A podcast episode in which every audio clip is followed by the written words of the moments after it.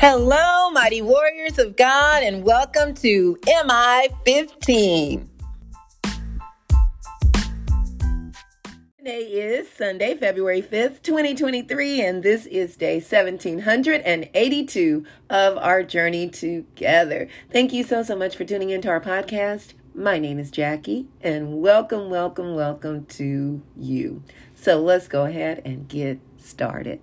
Father, we honor you and glorify you and praise you above all others. You are the King of kings and the Lord of lords. You're the beginning and the end, the Alpha and the Omega. Lord, you said you will make the first last and the last first. And I thank you, Lord, for comforting us as we go through some rough times. Some may be and some may not. But I thank you, Lord, for uh, encouraging those that are, are going through a rough time right now and letting them know that you'll never leave us or forsake us. You are always there. And I do thank you for comforting the brokenhearted and healing the sick and blessing those who may be in financial need. I ask, Father, that you will speak today, that it be all about you and not about me. In Jesus' name, amen. Glory to God, everybody. Today's message is it's time to pivot. It's time to pivot. And when I think about that word pivot, I think about a basketball player on that one foot turning and pivoting and, you know, um, to the position they need to be in to make the shot or to protect the ball from their, um, uh, uh, from the other team. And so I am uh, really uh, in great awe at how God does things and how He, you know, will have us to pivot and and the way He'll have us do it may not feel comfortable. It may not even look like, oh, I need to make a move, but you're you're encountering so much um, unnecessary conflict and um, aggression from others, or maybe from someone, or maybe a situation, and and it may be God telling you it's time to make a move. We're going to be coming out of First Kings chapter 16 uh, verse 29 through 33, and then we're going to go to 1 Kings 17 1 through 10. I want to just give you an overview about what's going on here. Uh, with King Ahab and his uh, evil wife Jezebel. King Ahab was quite evil himself. So it says, In the 38th year of Asa, king of Judah, Ahab, son of Omri, became king of Israel, and he reigned in Samaria uh, over Israel 22 years. Ahab, son of Omri, did more evil in the eyes of the Lord than any of those before him. He not only cons- considered it trivial to commit the sins of Jeroboam, son of Nebat, but he also married Jezebel, daughter of Ethbaal, king of the Sidonians and began to serve Baal and worship him because Jezebel worshiped the god of Baal. And, and in order to please her, Ahab built a temple. Uh, and, and I'm not reading the scripture, I'm reading out of my um, commentary a little bit about her. Uh, Jezebel worshiped the god of Baal, and in order to please her, Ahab built a temple and an altar for Baal, thus promoting idolatry and leading the entire nation into sin. Uh, so that that's evil, and uh, God will hold not only the people committing the sin, but the one that started the whole thing, going to hold them even more accountable. Verse 32 says, He set up an altar for Baal in the temple of Baal that he built in Samaria. Ahab also made an Asherah pole and did more to arouse the anger of the Lord, the God of Israel, than did all the kings of Israel before him. All right, so now let's go down to chapter 17, starting at verse 1 through 10.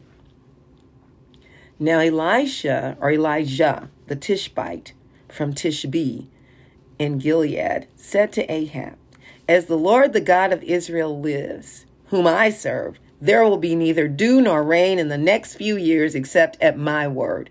So Elijah was a prophet of God, a great prophet of God. And uh, many of the kings couldn't stand to have see him coming. like, what do you want, you troll maker? uh, they would say uh, to him, and also when Elijah went off, when God took him up in a whirlwind to heaven, Elisha continued where Elijah left off, and uh, he too was greeted with the same uh, impact of um, not being in wanted because they spoke the truth of God. And then verse 2 says, Then the word of the Lord came to Elijah Leave here, turn eastward, and hide in the Kerith ravine, east of the Jordan. You will drink from the brook, and, I have directed the ravens to supply you with food there. It is so awesome, you know, how God is using what in the Bible is considered an unclean bird to take care of Elijah, the raven and to bring him food. He's ordered it to bring food. So Elijah didn't have to say, train the bird. He didn't have to say anything to the birds.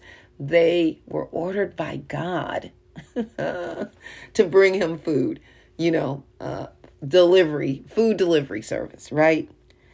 So he did what the Lord had told him. He went to the Kerith ravine east of the Jordan and stayed there.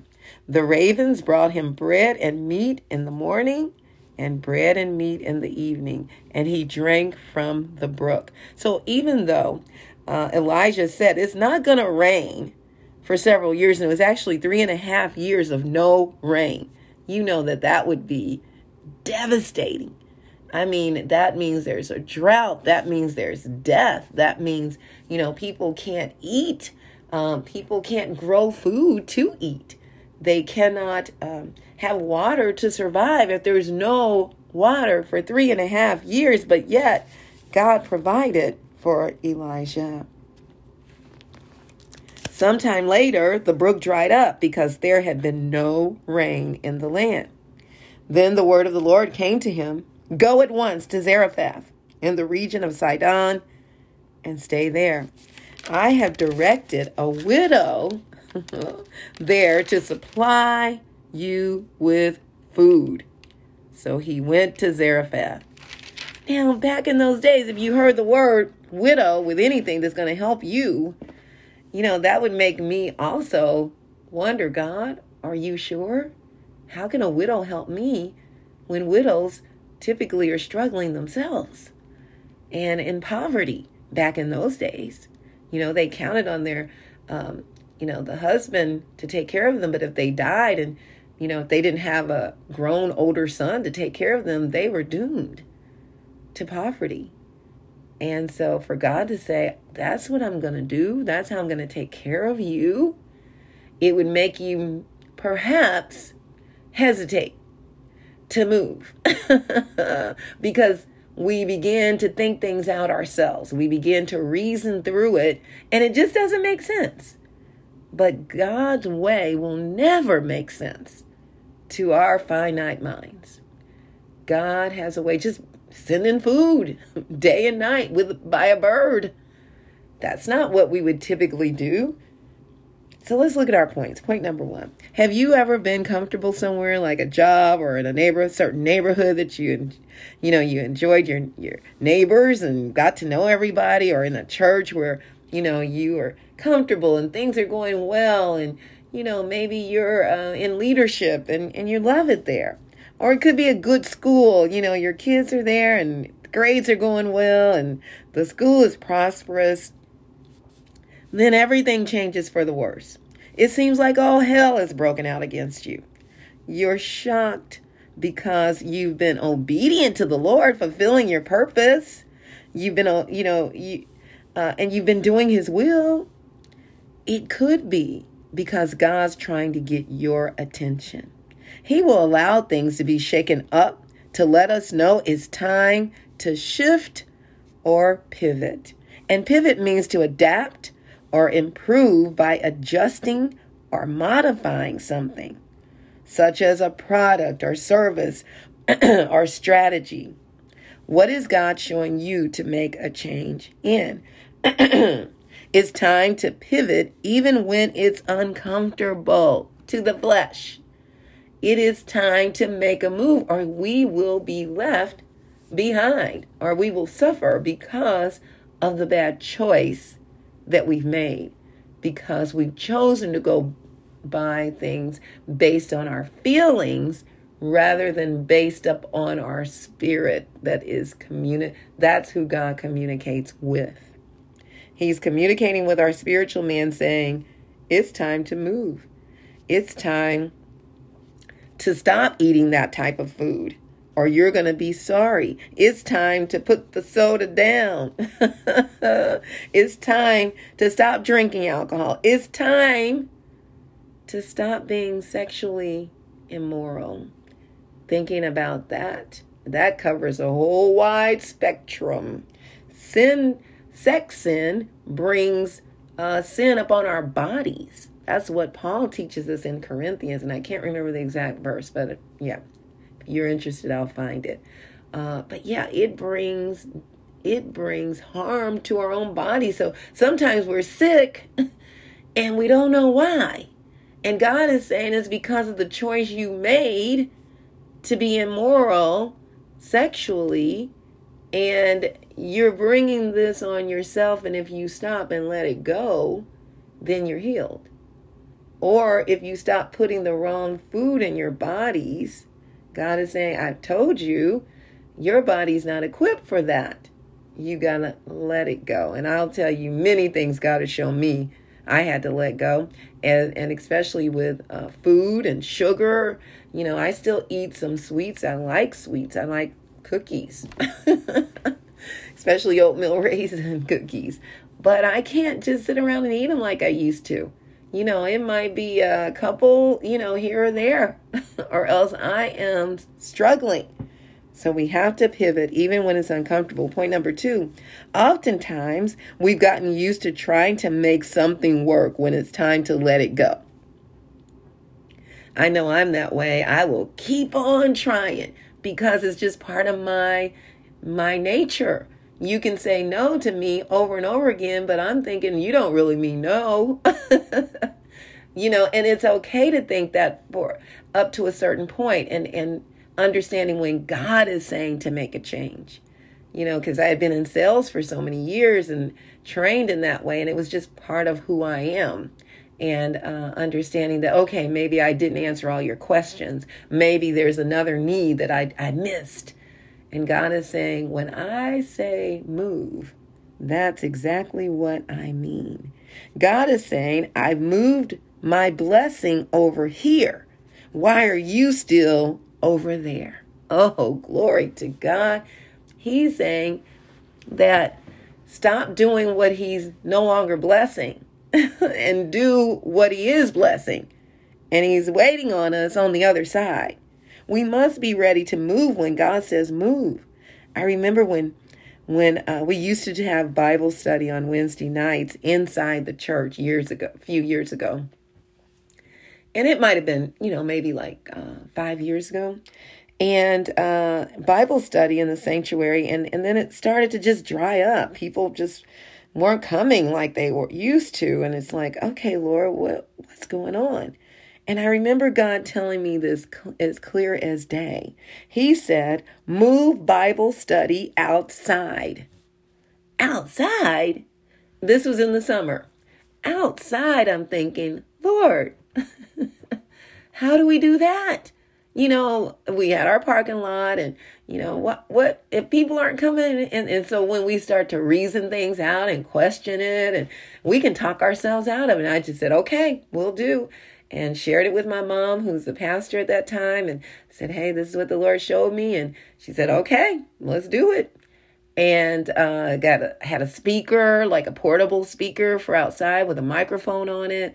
And the Lord also said, when you move it outside, now we used to serve food on the inside anyway.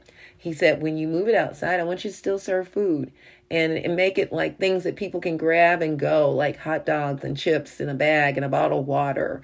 You know, that's pretty much what we did every Wednesday night. And he said, the clothing you got in there that people have been donating, set those outside put them outside on clothes racks and on tables, and then let people come by and pick up what they want. It was all free. I said, okay, Lord. We started doing that, and uh, they, they people would pull up in their cars And it was just a whole different way. It was unlike any other way. They didn't stay long. They might come and grab something and say, pray for me. Or I remember a lady coming by and giving us some money, uh, her offering or tithe, saying, hey, uh, you all bless me, uh, blah, blah, blah. And here, here's my tithe. You know, we'd run into so many people that we had never seen before that would come by, you know, um, and some would sit in the chairs in the gravel parking lot while I taught Wednesday night Bible study. Um, you know, we started, uh, there would be people that would come that, that needed help, uh, needed housing, needed whatever it was, needed shelter. They needed, you know, a place where they can get food. Some people needed uh, to go to a place where they could get some rehab for drug treatment, things like that. And we were able to refer them. And we started thinking, okay, we need to partner with some other organizations to make sure these folks are taken care of. And and then there would be times, you know, like I said, it would be a handful of people that was sitting out there, and I'm like, Lord, where's the people? But people would come and go. And I'll never forget, and I share this with you all, I know before, but um there was a lady that came by and she picked up some clothes and she said, uh, she said, I've been hearing your message. And I thought, well, you've not been over here. she said, I live right over there and I have my window up and I can hear you teaching because I'm on this microphone. And she goes, That's been a blessing. And thank you. And I thought, Look at God. Praise God. You just don't know what God is doing, who He's touching through your obedience. We must be willing and ready to pivot when He says to pivot. I'll never forget, just last year, God said, It's time to move. And, it, and the way to move T Zone from the church uh, where we were on 21st and Prospect. And the way it happened, it was really abrupt and it, and it seemed rough you know, and all of the all of a sudden things were shifting and changing, and you know, it was um, my sister starting a daycare in the church, and then all of a sudden there was no space for T Zone, and and so it was time to move on, and it was like, oh wow, where do we go now? And God opened doors for us, and we were in the library on the plaza for a little while, and then that dried up, and and then I remember meeting someone and, and they said, Have you tried the multi-purpose center? It's free and they help, you know, they offer it to nonprofits like you. And so I called the city and they said, Yes, we have available space and time. And, and that's where we were all last year. And that's where we are even now. We have to book it out, you know, for so many months at a time uh, because it's open to the public, not just to me, not just to T Zone. But God has blessed us you know, and I just have to be extremely in tune to him and what he's saying. Even if it seems unreasonable, like I said, a widow woman to take care of this man. you just don't know how God's going to do it. And we just need to be ready to obey him no matter what, no matter, no matter how crazy it sounds to us. Don't worry about all that. Do it the way he's saying and do it at the time he says it because we could be missing out on our blessings. And I know God is speaking to you right now. Hear Him and obey and do whatever it is He's saying. It's already been put on your heart. And, you know, I know God's been, been talking to you and you've been wondering, what do I need to do? God, you want me to leave this to go to that or to do that instead of this? And God is saying, uh huh. so yield you won't be sorry. You will be so blessed, and so will many others because of your obedience. Oh, now, if you don't know Jesus, that would be the very first pivot you should make that will be the best, best move you could ever make in your life. Romans 10 and 9 says that if you confess with your mouth that Jesus is Lord and believe in your heart that God raised him from the dead, you will be saved. That's what it's all about. That's why we do what we do because we're not going to be here forever. Look at what's happening in the world right now with China. All these things have been spoken of in the Bible. It is these are the last days. We we are just traveling through, y'all. We're our goal is to be with Jesus for eternity and with God the Father. So that time can happen any second because all of the um, prophecies that were made uh, before the rapture is to take place has have already been fulfilled. So it's just all a matter of when God says it's time. So accepting him is the best move you can ever make in your life. And God never ever forces himself upon us. Accepting him as your savior and your Lord. Otherwise, the other option is hell for eternity. And God never wanted us to go there, but it is our choice. Oh, I love you all so very much. May the Lord bless and protect you. May his face radiate with joy because of you. May he be gracious unto you, show you his favor, and give you his peace. In Jesus' name, amen. Amen. And remember, we can do all things through Christ who strengthens us. And don't forget to check us out on our website, JackieBuycksMinistries.org, J A C K I E, B like boy, U Y C K S ministries.org. Check out the messages and please share them with others. And don't forget to check us out on tzonekc.org to learn more about what we're doing in the community. Uh, teaching our youth life skills, workforce skills, entrepreneurship development, and peer mediation skills, along with human and sex trafficking awareness please go to our website and hit the donate button and donate whatever God puts on your heart. We are extremely grateful to you. All right, mighty warriors, go forth and make it an awesome day, fulfilling the purpose that God has given you. And I will talk to you later. Bye bye.